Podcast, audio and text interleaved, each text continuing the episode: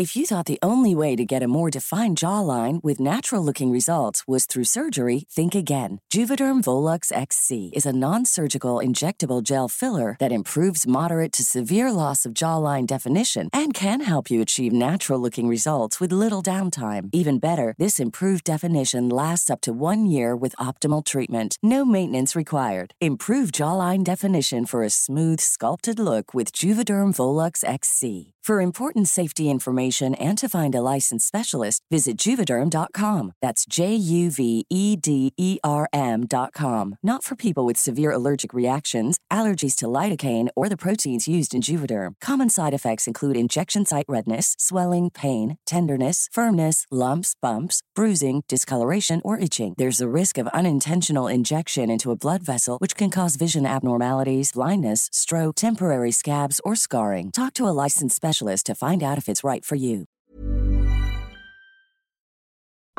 Mina, ano yung hawak mo? Yung huling tumira dito, kilala niyo ba? Lola Abuela, nagawa ko na. Magpakamatay ka na. Halamang gamot. Sa mga kakwentong takipsilim naming mahilig makinig sa mga narrations, huwag niyo pong kalimutan ha, bumisita kayo sa isa pa naming channel na Sityo Bangungot.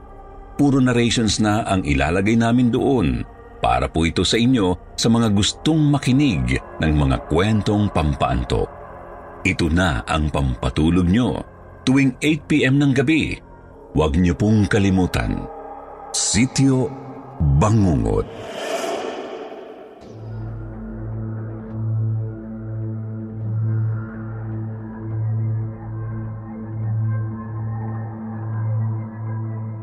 Magandang gabi, Sir Wilmore. Ako si Mina. Isang matandang byuda na naninilbihan sa isang simbahan dito sa Maynila. Ang kwentong ibabahagi ko sa inyo ay naganap noong ako ay 35 years old pa lamang. Taong 1980 noon nang mamatay ang aking kaisa-isang anak na babae na si Thea. Dahil sa isang aksidente. Namamasyal kaming mag-ina noon sa SM Carriedo. Nang magkaroon ng sagupaan ang mga pulis at magnanakaw. Tinamaan ng ligaw na bala ang anak kong si Thea. Kung naharangan ko ang anak ko, hindi sana siya nabaril at tuluyang namatay. Sinisi ko ang sarili ko sa pagkamatay ng anak ko, Sir Wilmore. Hindi madali para sa aming mag-asawa noon natanggapin ang kamatayan ni Thea. Lalo na po sa akin. Nagkaroon ako ng matinding depresyon. Halos tatlong taon akong nabuhay sa dilim at kalungkutan. Hanggang sa matagpuan ko na lang ang sarili ko na isa na akong suicidal.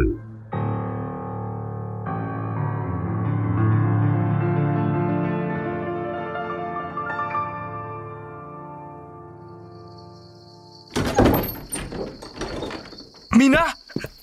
Anong ginagawa mo dyan sa kisame? Bakit may dala kang lubid? Gusto ko nang mamatay, Eric! Hayaan Magunos dili ka, Mina! Bumaba ka dyan! Kasalanan ko kung bakit namatay ang anak natin! Gusto ko nang mamatay!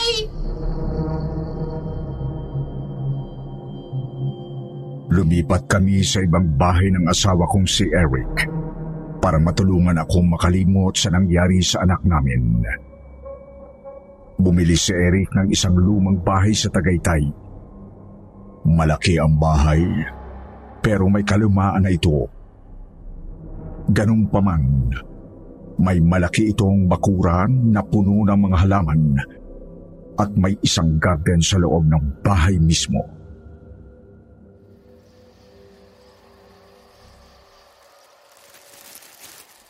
Ibinili kita ng halaman. Gusto ko na malibang ka rito sa bahay habang nagtatrabaho ako. Magtanim ka ulit. Tulad ng libangan mo noon. Makakatulong ba ang mga halaman na yan para maka... Mina, hindi ka makakalimot kung hindi mo patatawarin ang sarili mo. May mga halamang gamot akong binili. Pwedeng gawing tsaa ang katas ng mga dahon niyan. Nakaka-relax daw ng utak sabi nung pinagbilhan ko.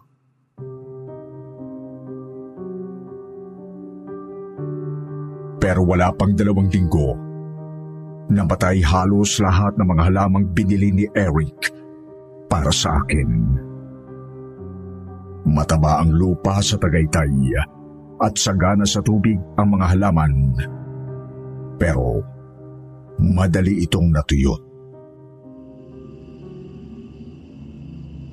Isang gabi, wala ang asawa ko noon dahil nadistino siya sa bataan. Mag-aalauna na ng madaling araw nang magising ako dahil sa lakas ng ingay.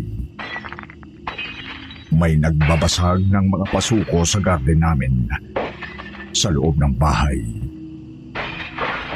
Agad akong bumaba at nahintakutan ako, Sir Wilmore. Nang makita kong basag-basag ang lahat ng mga paso ng halamang gamot ko. Wasak na wasak ang buong garden ko.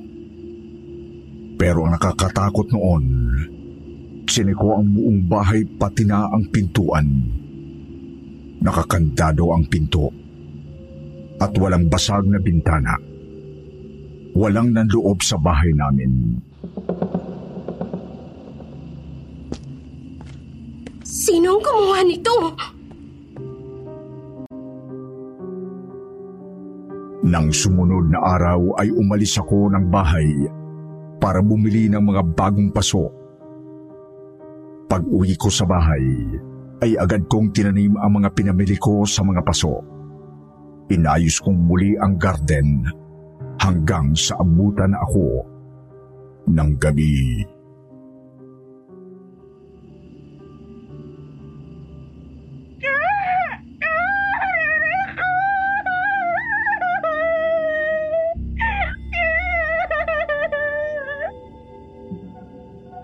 May batang umiiyak, Sir Wilmore. Galing ang boses nito sa second floor.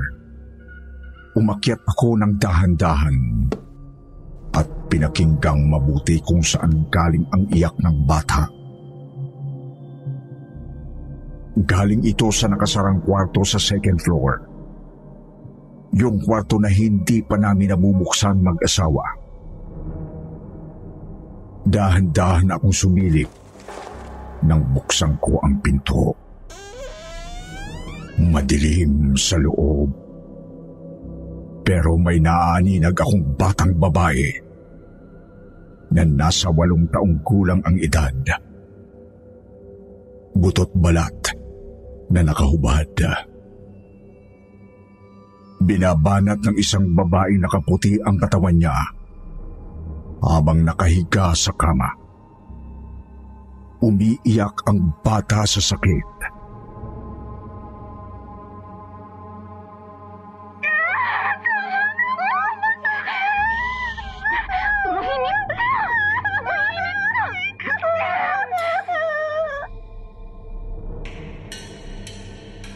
Mabilis kong binuksan ang pintuan at sinindihan ang mga ilaw.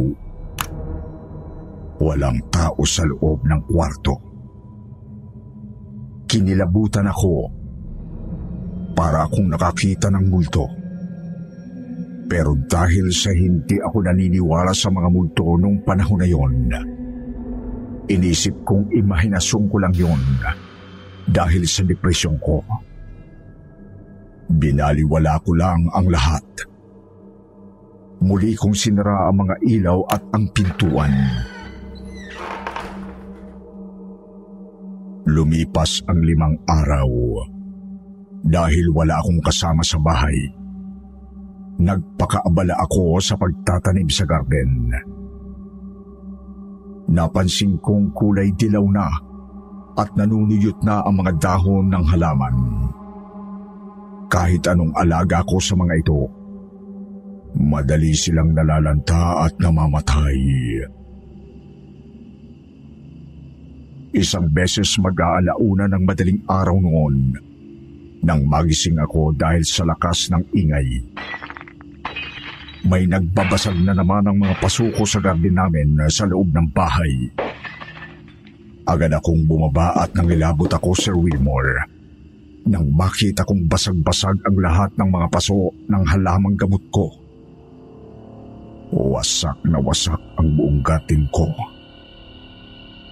Lalo akong nang hilakbot nang makakita ko ng isang babaeng nakasuot ng puti at mahabang bestida na nagbabasag ng mga pasuko. Nakatalikod siya sa akin kaya hindi ko nakita ang mukha niya. Tinakbo ko siya sa garden pero pagbukas ko ng pintuan. Hoy,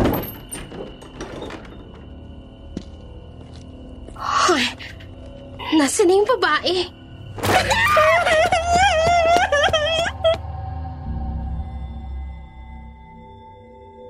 Napatili ako ng may isang batang babaeng mahaba ang buhok na mabilis na tumakbo. Pakyat sa kwarto namin sa second floor. Kung hindi ako nagkakamali, ito yung parehong batang butot balat na nakita kong nakahubad sa loob ng nakasarang kwarto.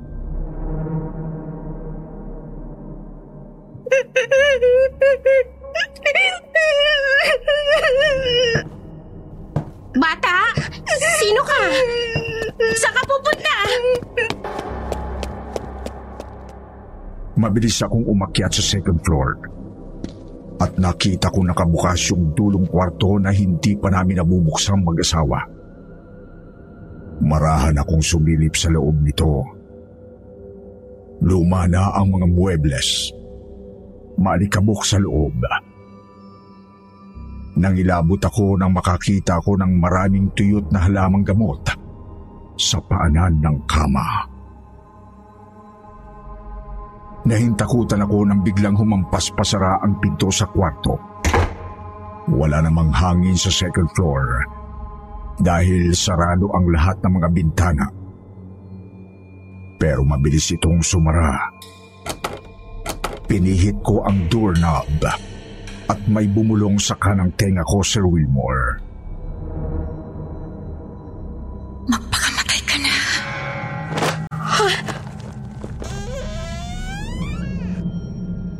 Biglang bumukas ang pinto nang marinig ko ang nakatatakot na bulong ng babae. Nagtatatakbo ako papalabas ng bahay at dala ng takot. Doon ako nagpaumaga sa azotea. Nang sumunod na araw, nagsimula na ang paranoia ko habang mag-isa lang ako sa bahay. Pinilit kong inayos ang wasak na garden namin at dala ng pagod. Nakatulog na ako sa sopa sa sala namin. Mga bandang alas 11 na ng gabi nang maalimpungatan ako. Nakita kong umaapoy ang fireplace namin. Maya-maya pa ay narinig ko ang boses ng asawa ko mula sa second floor. Eric? Eric, nakabalik ka na ba? Pero hindi sumagot si Eric.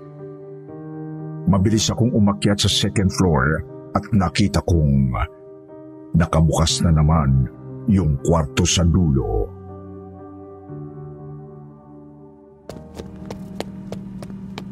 Eric? Eric, nasan ka? Nang ilabot ako nang sumilip ako sa madilim na kwarto Sir Wilmore. Yung babaeng nakaputing bestida. Nakita ko na naman. Nakatalikod siya sa akin. Nakaharap sa kama. May dala siyang mahaba at makapal na lubid. Magpakamatay ka na. Magpakamatay ka na. Biglang humarap sa akin ang misteryosang babae at laking hilakbot ko nang makita ko ang itsura nito. Luwa na ang mga malalaki nitong mata at nangingitim ang kanyang liig na parang sinakal ng matagal. Galit na galit ito. Napatili ako sa takot nang tumakbo papunta sa akin ang babae. Napakaripas ako ng takbo at dahil sa pagmamadali ko, nahulog ako sa hagdan at tumama ang ulo ko sa simento pagdating sa ibaba. Nawalan ako ng ulirat, Sir Wilmore. At nagising na lang ang diwa ko nang marinig ko ang boses ng isang batang babae. Pinilit kong ibukas ang mga mata ko. Pero hindi ko magawa. Hindi ko nakita ang mukha niya. Pero naririnig ko lang siya.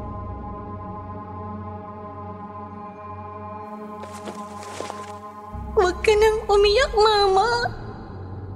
Wala kang kasalanan. Sundin na lang natin ang kapalaran. Tanggapin natin ang katotohanan. Mama, utang na loob. Huwag ka nang umiyak. Tia? Tia, anak? Para kong narinig ang anak kong si Thea sa boses ng batang nanghihina. Hindi na alis sa akin na hindi alalahanin ang naaksidente kong anak.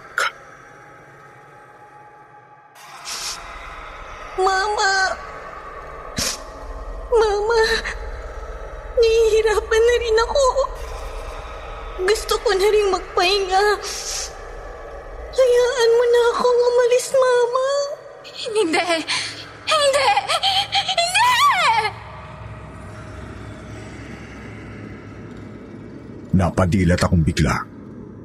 At laking gulat ko nang makita ko ang sarili ko na nakatiwarik ang buong katawan ko sa kisami ng kwarto. Sa tapat ng isang batang ubod ng payat at hirap na hirap nang huminga. Alam kong bangungot ang lahat, Sir Wilmore. Pero nagkamali ako. Hindi ako binabangungot. Minumulto ako.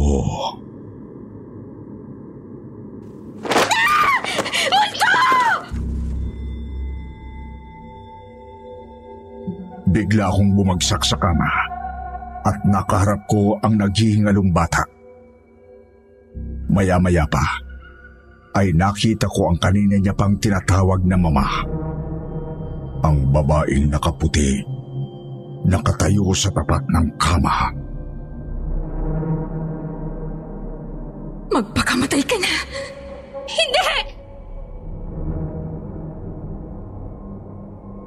Para akong lantang halaman pero pinilit kong gumalaw. Muli akong nagtatatakbo papalabas ng kwarto, pababa ng hagdanan at papalabas ng bahay.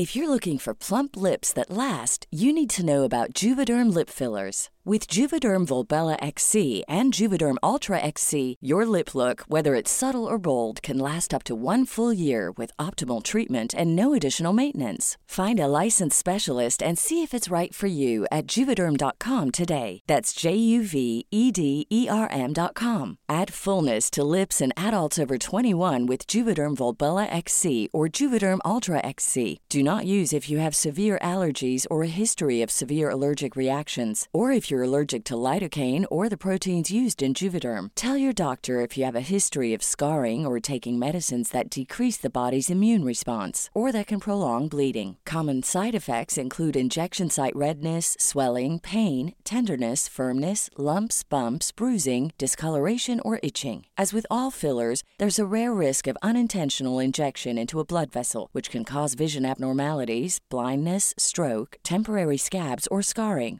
For full important safety information, visit juvederm.com. Hey, I'm Ryan Reynolds. At Mint Mobile, we like to do the opposite of what Big Wireless does. They charge you a lot, we charge you a little. So naturally, when they announced they'd be raising their prices due to inflation, we decided to deflate our prices due to not hating you.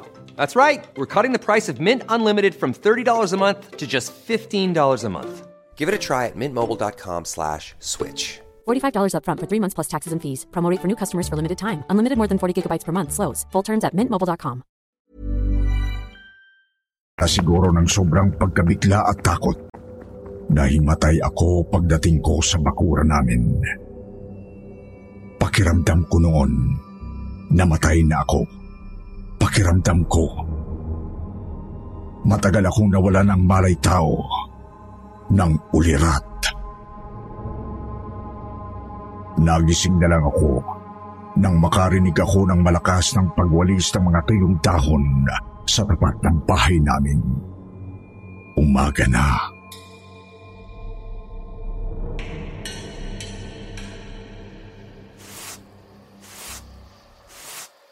Pasensya na. Nagising ba kita? Um, hindi po, Lola. Malamig dito sa Tagaytay. Bakit diyan ka natulog sa azotea ng bahay niyo? Wala ka pang unan at kumot. Um, may... May nangyari kasi kaninang madaling araw. Nagpakita ba sila sa'yo? Nakangiti sa akin ang matandang babaeng nakadamit ng itim. May kung anong misteryong bumabalot sa kanyang mga mata. Mukha siyang sinaunang tao sa itsura ng pananamit niya. Nararamdaman ko na may alam siya sa mga kabalaghang nararanasan ko sa loob ng luma naming bahay. Naglakas loob akong mag-usisa.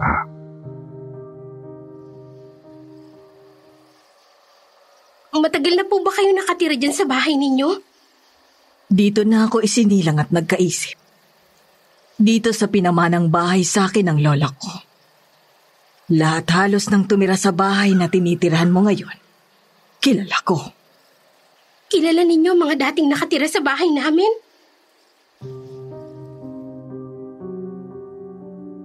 Tumangulang ang matanda bago tumalikod sa akin.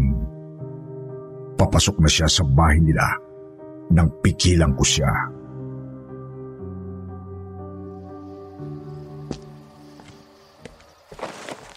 Ako po pala si Nina.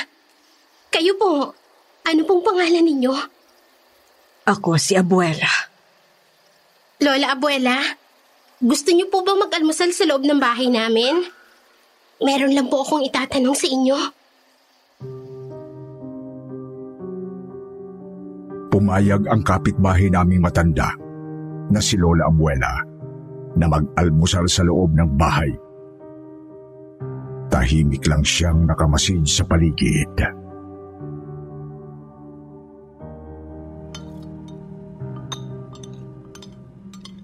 Walang masyadong pinagbago ang bahay na ito. Ano pong ibig niyong sabihin, Lola Abuela? Madilim pa rin. Ano po bang dating itsura ng bahay na ito? Sabi ng lola ko, dati raw maliwanag at masaya ang buong bahay na ito. Pero dati pa yun. Hindi pa ako isinisilang. 71 anyos ako ngayon. Isipin mo kung gaano nakatandang bahay na ito. At ilang tao na rin ang tumira dito. Marami na. At karamihan sa kanila, namatay ng malungkot. Diyos ko, nakatatakot naman yung sinasabi ninyo. Yung huling tumira dito. Kilala niyo ba? Hindi po. Ang asawa ko si Eric ang bumili nito. Mula sa broker na best friend ng katrabaho niya. Sina Consuelo ang huling tumira dito. Bago kayo lumipat. Bakit po sila umalis dito? Napilitang lisanin ng mga kapamilya ni Consuelo ang bahay na ito. Simula nang Nang magpakamatay siya. Nagpakamatay si Consuelo? Yun ang sabi ng kanyang ina na si Sebastina. 25 anyos lang si Consuelo nang magbigti sa kwarto niya. Nagbigti si Consuelo? Bakit niya ginawa yun? Dahil sa boses. Sinunod niya ang boses na naririnig niya. May naririnig daw na boses si Consuelo. Simula nang mabuntis ito ng dating katipan. Boses na nag-uudyok sa kanya na magpakamatay. Diyos ko! Iniwanan ng lalaking nakabuntis sa kanya si Consuelo. Hindi raw malaman ni Consuelo kung paano ipapaalam sa mga magulang niya na buntis siya. Sa loob ng limang buwan, nakaririnig raw ng boses ng isang babae si Consuelo. Inuudyok siyang magpakamatay. At isang araw, natagpuan na lang si Consuelo na nakabigti sa loob ng kwarto niya sa second floor. Parang alam ko ng boses na sinasabi ninyo, Lola. Naririnig ko rin ito. Naririnig ko siya. Magpakamatay ka na. Yan ang eksaktong sinasabi niya. Si Dolores. Tumayo mula sa kusina ang matanda Sir Wilmore at naglakad ito papuntang garden. Hinawakan ito ang mga tuyong dahon ng halamang gamot bago ito nagpatuloy sa pagsasalita. Si Dolores ang kauna-unahang nagmamay-ari at tumira sa lumang bahay na ito. Hindi pa ako buhay noon. Dito na sila nakatira ng kanyang anak na si Amor.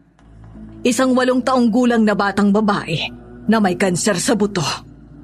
Cancer sa buto. Oo. Malimit mag-away noon sina Dolores at ang asawa nitong doktor na si Gerardo. Ayaw kasing ipakimo ni Dolores si Amor. Mas naniniwala si Dolores na gagaling ang anak niya sa pagpapainom ng nilagang halamang gamot at sa pagpapahid ng langis na gawa sa pinagsama-samang ligaw na damo. Malimit silang mag-away mag-asawa. Malamang, si Dolores yung nakita kong nagbabasag ng mga pasuko dito sa garden. Bakit niya sisirain ang mga tanim kong halamang gamot? Dahil hindi tumalab sa katawan ng may kanser niyang anak. Sangayon sa kwento, nang lumala ang kanser ni Amor, pinainom ng laso ni Dolores ng sarili niyang anak. Ha? Nilaso niya ang sarili niyang anak? Oo. At pagkatapos nun, naririnig siya ng asawa niyang doktor na kinakausap ang sarili. Tila inuutusan ng sarili habang bumubulong ng magpakamatay ka na. Magpakamatay ka na, Dolores. Sinabi ni Dolores yun sa sarili niya? Hanggang isang araw, nakita na lang ni Dr. Gerardo na nakabigti sa loob ng kwarto ni Amor si Dolores. Luwa ang mga namumugtong mata. Bali ang buto sa leeg at lawit ang dila. Sumalangit nawa ang kaluluwa ni Dolores. Naiintindihan ko na si Dolores ngayon.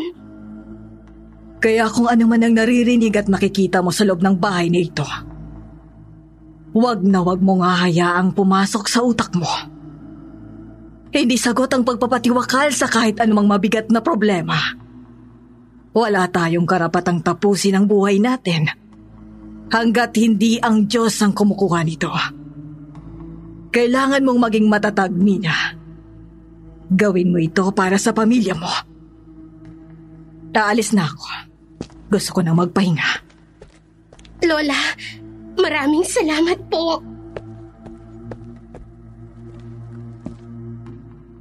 Inihatid ko si Lola Abuela sa labas ng bahay. At inihatid ko siya ng tingin mula sa bakura namin. Lumingon siya sa akin bago siya pumasok sa loob ng madilim nilang bahay. Biglang umulan na at dumagdong ang nakakatakot na kulog. Agad akong pumasok sa loob ng bahay at nagpasyang umakyat sa second floor. Hindi pa ako nakakakyat. Narinig ko na ang isang nakakikilabot na iyak.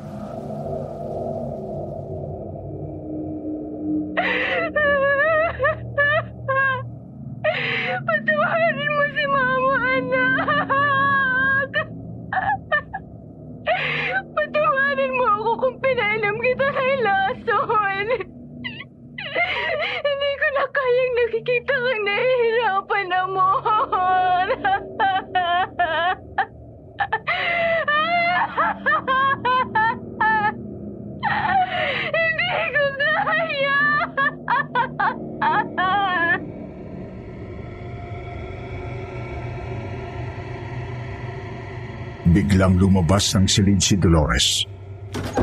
Suot ang puti niyang pantulog. Dinaanan niya lang ako sa hagdanan sa pagtungo niya sa pintuan ng bahay. Nawindang ako sa itsura ng bahay namin, Sir Wilmore. Nag-iba ang mga muebles, pati na rin ang mga sahig at kisame. Para akong napunta sa ibang bahay. Lola Abuela, nagawa ko na. Nang ilabot ako nang bumaba ko ng hagdanan, para tingnan kung sino ang nasa pintuan. Si Lola Abuela. May iniabot itong mahaba at makapal na lubid kay Dolores bago nagsabi ng Magpakamatay ka na. Kinuha ni Dolores ang lubid at isinara ang pinto. Mabilis na tumakbo si Dolores, papunta sa silid sa second floor. Imbis na habulin si Dolores, ay tumakbo ako papunta sa pintuan. Pero nabuksan ko ang pinto. Eh, Eric, Mina, ano yung hawak mo?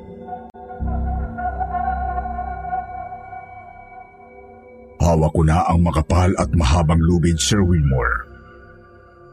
Nang ilabot ako, hindi ko alam kung anong nangyayari sa akin ng mga oras na yon.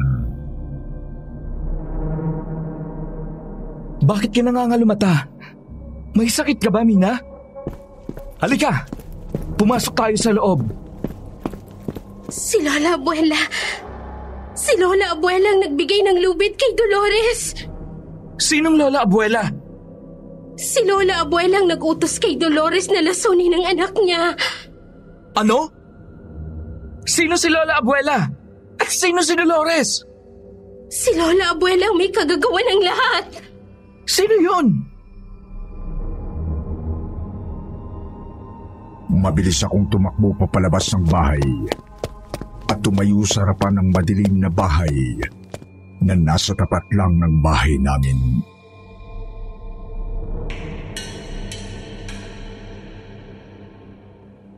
Si Lola Abuela, yung matandang babaeng nakatira sa bahay na yan. Mina, ano bang pinagsasabi mo? Sampung taon ng bakante ang bahay na yan. Yan dapat ang bahay na bibilin ko dahil mura lang ang presyo. Pero ayaw ibenta ng matandang lalaking may-ari. Ano? I- imposible, Eric. Diyan pumasok sa bahay na yan si Lola Abuela. K- kanina lang, nakausap ko pa yung matanda. Sinong matanda? Halika na sa loob. Gabi na. Malamig na dito sa labas. Eric, si Lola Abuela ang dahilan kung bakit ako minumulto ng mag-inang sina Dolores at Amor. Ano?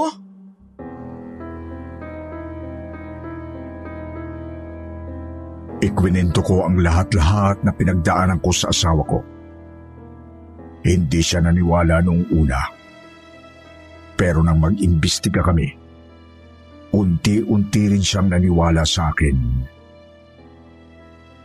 Pinuntahan namin ang lalaking pinagtanungan dati ng asawa ko. At nadiskubre namin na yung matandang lalaki ay apo ni Lola Abuela. Matagal na raw patay si Lola Abuela. Taong 1959 pa nang mamatay ito sa sakit na kolera. Hindi ako pinaniwalaan ng matandang lalaking nakausap namin nang sabihin kong nakausap ko ang lola niya. Pero hindi ko na ipinagpilitan pa. Nagpasya ang asawa ko na humanap ng bagong bahay na lilipatan. Ibinenta namin ng patalo ang lumang bahay namin sa Tagaytay. Lumipat kami sa Maynila sa isang maliit na bahay na malapit sa simbahan. Dito na rin sa bahay na ito pumanaw ang asawa kong si Eric. Namatay siya sa sakit na leukemia. Kahit sunod-sunod na nawala ang mga mahal ko sa buhay at naiwan akong mag-isa, ay nanatili pa rin akong matatag, Sir Wilmore. Sa tuwing naalala ko ang sinabi ni Lola Abuela, lalo akong tumitibay.